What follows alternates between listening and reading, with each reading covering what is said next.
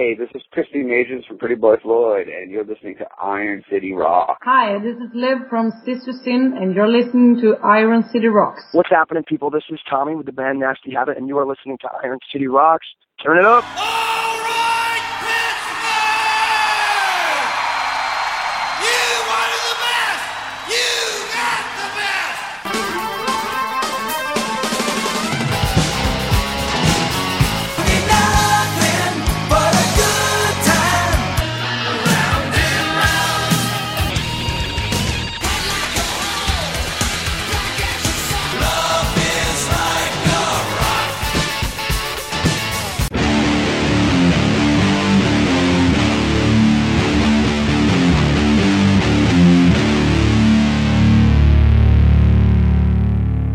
Hello and welcome to episode 270 of the Iron City Rocks podcast. I'm your host, John, coming to you from the Iron City of Pittsburgh, Pennsylvania, bringing you the best hard rock, heavy metal, and blues talk on the net.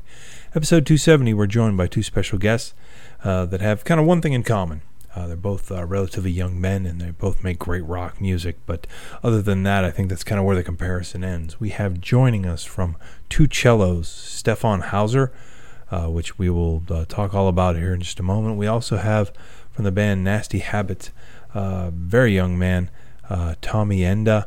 Uh, they'll be coming into Pittsburgh on June 5th to do a show at the Hard Rock Cafe, so we wanted to introduce you to that band as well. So, first, let's start, start with Two Cellos. Two Cellos um, is a band you may not have heard of. Uh, you may have. they were on Glee. I doubt many of our audience listens uh, or watches the show Glee, but uh, they become quite an international sensation. Uh, the two gentlemen in the band uh, perform rock and a lot of modern rock hits on cello. Uh, so uh, they are touring Europe, Japan, all over the world. They had to cancel the U.S. tour they had originally planned for 2015.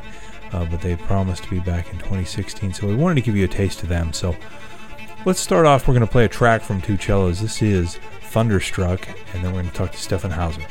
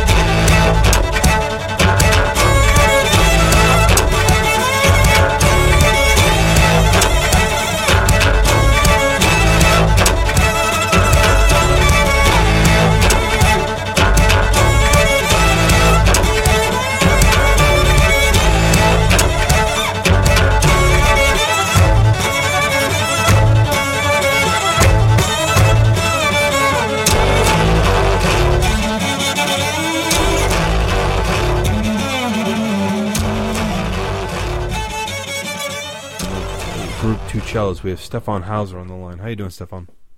Great. Well, I guess I want to start with obviously Two Cellos has become quite an international uh, sensation, and I was curious.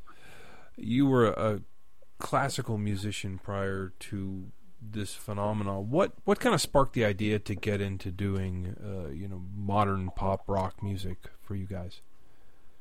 We had so much ideas inside of us, and we felt our creativity is limited by playing just one kind of music, so we wanted to expand. And we always liked different kinds of music, you know, rock, pop, film music, uh, so much we we were passionate about. And uh, also cello is an instrument you can use it in so many different ways. So we felt we should take advantage of it and attract wider audience. Now, when when you were doing this kind of music, um, for those outside of the world of classical music, uh, is it? I guess you know, fans of rock, metal, music like that. I kind of figure that people in classical music probably look look down upon or think less of this type of music. Was that your impression? Uh, did did people did you get any kind of grief, uh, you know, from those inside the classical world when you started playing ACDC and U2 and things like that? Uh, not really, because uh, what we did it was like we uh, expanded possibilities of cello, and we used it. The things we play, our arrangements that we play, are extremely challenging and hard to play Mhm. because we do it only on two instruments, and we have to create the full sound on just two instruments, and we have to use, we have to be really skillful in order to do this kind of stuff. So Is there anything in particular when you're looking at material and arrangements to to produce these songs? Is there anything in particular you listen for, um, or do you basically just pick a song that you guys you know enjoy the melody to, or, or you know you think will work Yeah. in that context? And, and Uh, how do you go about you know arranging a piece for the cello? we have to like the song, and also it has to be suitable on the cello. It needs to have certain melody or a riff that you can recreate on cello. So, if there is a beautiful melody, it's a big possibility it's gonna sound even more beautiful on cello because cello is such a melodic instrument, and also it can sound very powerful as well Mm-hmm. and aggressive, which is perfect for these rock songs. Yeah. Now the um, now, were you um, you know growing up as a musician? Did you play other instruments other than the cello?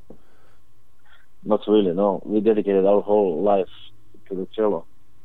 I can play piano and guitar just for fun, but not serious. Right. Um, do you find? I know in, in the United States, you know, it certainly becomes more and less and less, I should say, focus on musical education. Uh, you Yeah. you grew up in Croatia, if I'm not mistaken. Is the Yeah. folk? uh, Do people still value that education in your country? Not really, no, no. It's a big problem everywhere. I mean, no one really pays attention to that stuff. Yeah, I mean that that's what kind of struck me as is interesting. You know, you see a lot of uh, of artists out there that you know play guitar, or you know, you'll see a lot of banjo playing and things like that. You know, uh, acoustic banjo covers of Metallica songs and things like that. But what struck me about this was it's such a challenging instrument and such a unique instrument for for you know relatively young men to be playing. Um, you know, that in itself is commendable. Um, Yeah. were you surprised by the success that this has enjoyed? Well, this was our aim to. We were like really going for it, and we believed so strong in this project. So we just worked so hard to to achieve all that, and we had a vision. We had a clear vision how we want to do it and which direction to go. So it's like now we are living the dream. It's amazing.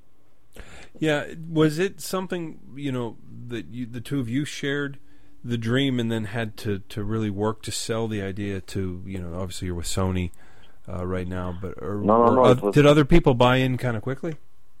Yeah, it happened straight away. Like we just met. Like we we each individ- individually were building separate solo careers in classical music. But then we met in London.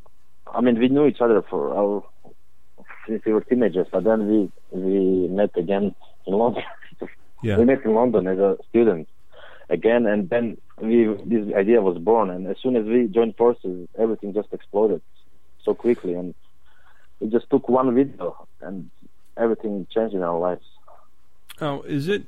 I guess one of the things that you know I think of, of you know we talked to a lot of guitarists and, and guitarists tend to be very egotistical about their own playing. Uh, to be quite frank, when when you were a musician and before the two of you kind of hatched this idea, uh, did you guys get along? Did you audition for different you know positions and things like that against each other? Was there a, a bit of a rivalry or? Yeah, yeah, yeah, it was, but it was like healthy dose. We were also friends at the same time, yeah. and which is actually good because we push it to to, to play better, you know.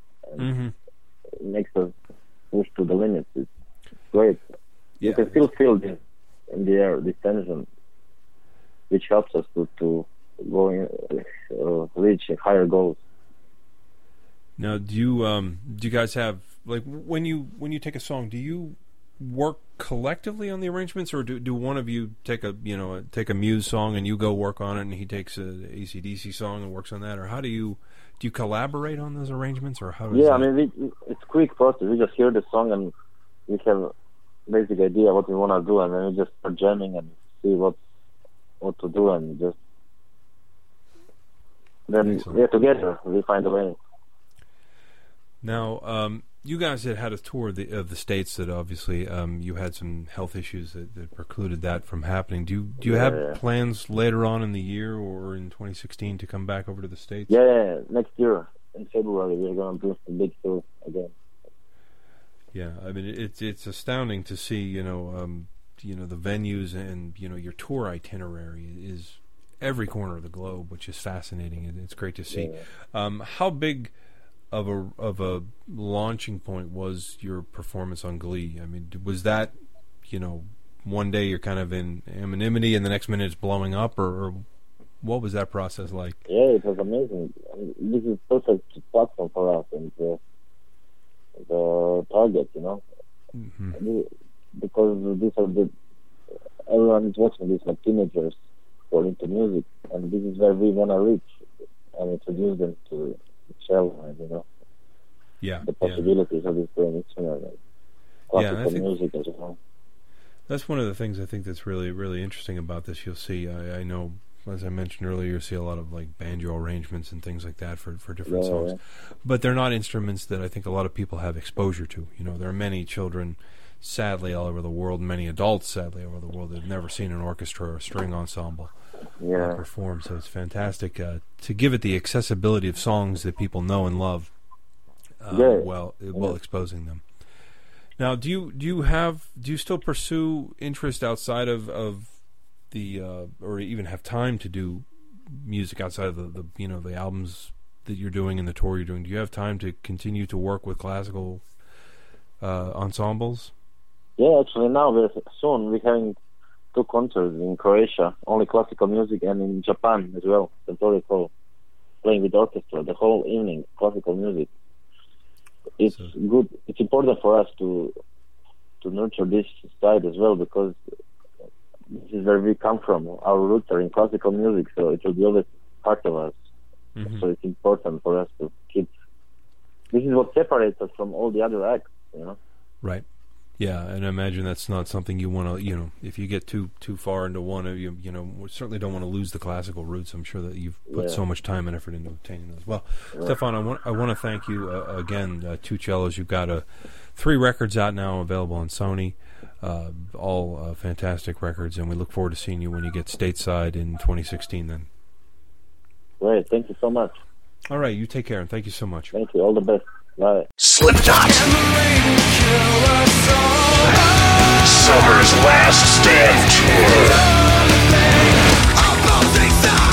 August 6th, First Niagara Pavilion. With special guests, Lamb of God, Bullet for My Valentine, and Motionless in White. Tickets on sale now at all Ticketmaster locations online at livenation.com or call 800 745 3000.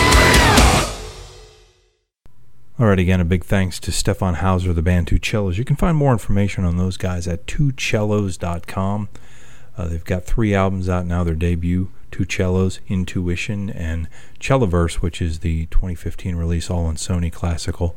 Again, they're touring Europe and uh, uh, the Far East uh, in 2015. Uh, vowed to return to the States in 2016, so it'd be kind of cool to check that out if you enjoy their music.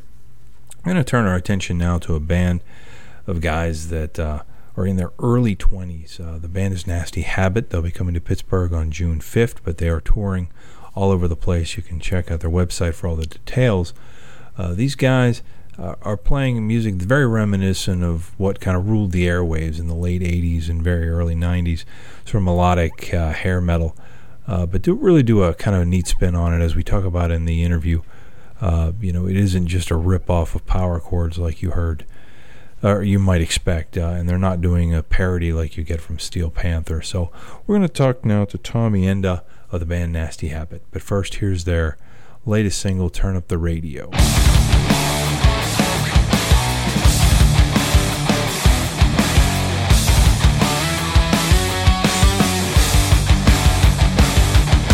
Every day I wake up to the phone screaming in my ear.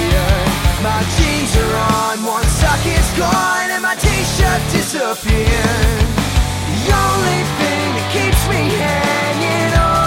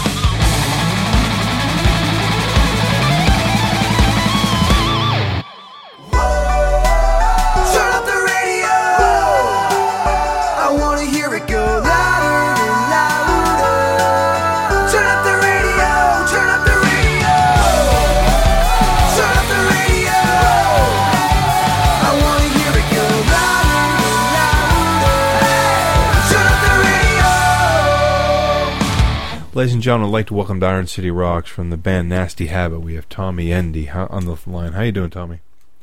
I am excellent, man. Thanks for having me. It's a pleasure. Uh, came across um, post a couple weeks ago. You guys are coming to the Hard Rock Cafe here in Pittsburgh to do a show. Um, was not familiar with the band, but became very, very uh, quickly educated on the band, and uh, we're now actually presenting the show uh, with the promoter. Uh, so it's going to be a great night of some classic, uh, fun rock and roll. Uh, and I guess the question I have: You guys are all, if I'm not mistaken, late teens, early twenties, correct? Yes, sir. Yeah, and I guess the the obvious question is: You guys weren't alive when this kind of music was was at its height of popularity. Um, what what kind of got you into this sort of music? Well, it's funny. People always ask that, and I always go, "Your parents must have been so into it, right?" And, it, and it, it's funny because the answer is totally not even close. Okay. Um, my mom likes reggae and things like that, and uh, so I, I would say I'd have to credit skateboarding for getting uh, my brother and I into this kind of music, and even in a funny way. Um, do you remember that movie that came out in like the early 2000s called School of Rock? yeah, Jack There Black. you go. Those two things. So that's that's excellent because yeah, I mean, you listen to this, you know, I I know, um, you know, you take a guy like Andy Biersack of the Black Veil Brides, whose father was very instrumental in you know kind of getting him into the kind of music that he listened to, which then became the you know obviously the Black Veil Brides. And, and you're right, you do kind of expect, you know, mom and dad had the old Ratt records on or something, but um, That's excellent. So, am I correct? Was it your brother that kind of got the hook first and, and started in the guitar, or um, did you guys kind of discover it at the same time?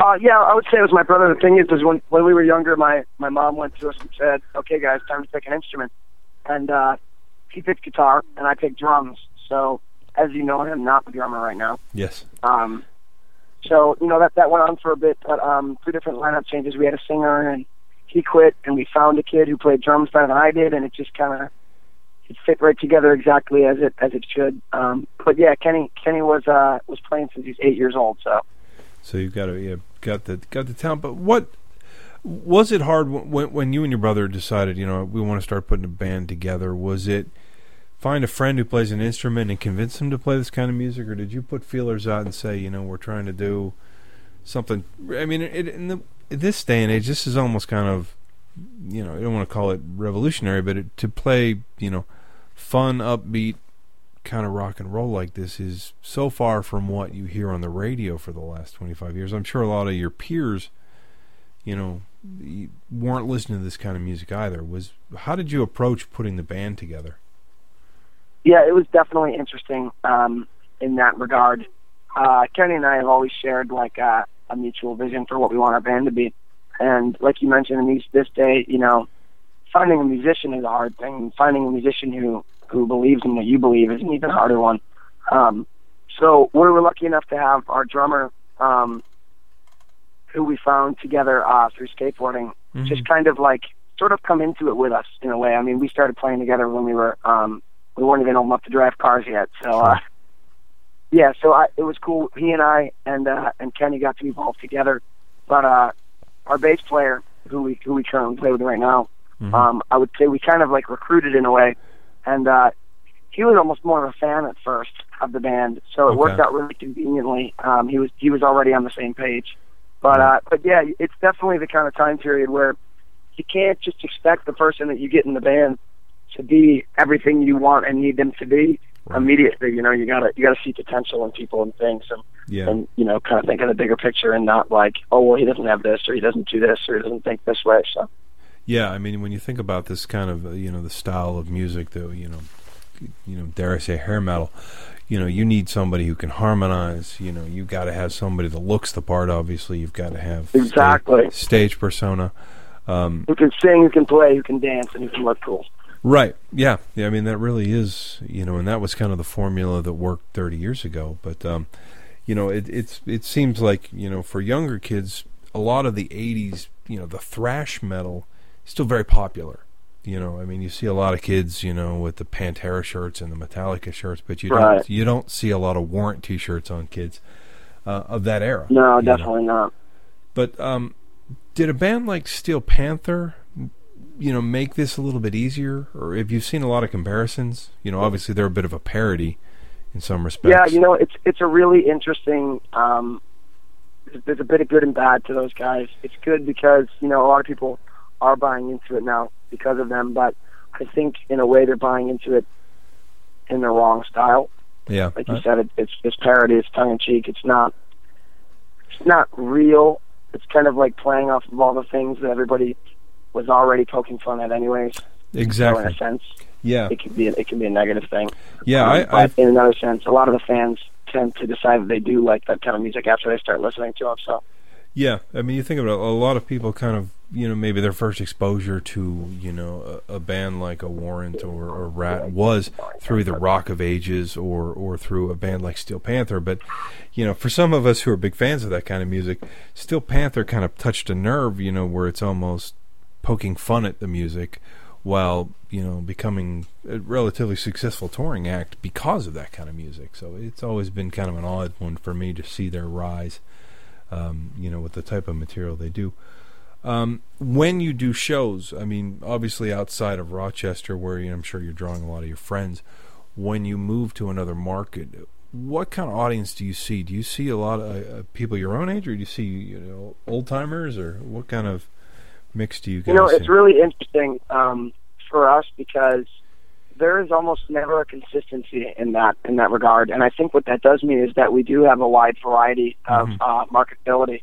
Um, but yeah, you can never pinpoint whether it's going to be you know a bunch of young kids who are really just like live and die for the for the tunes, um, or if it's going to be you know the the older crowd who sees us and thinks, oh my god, I never thought this would happen again.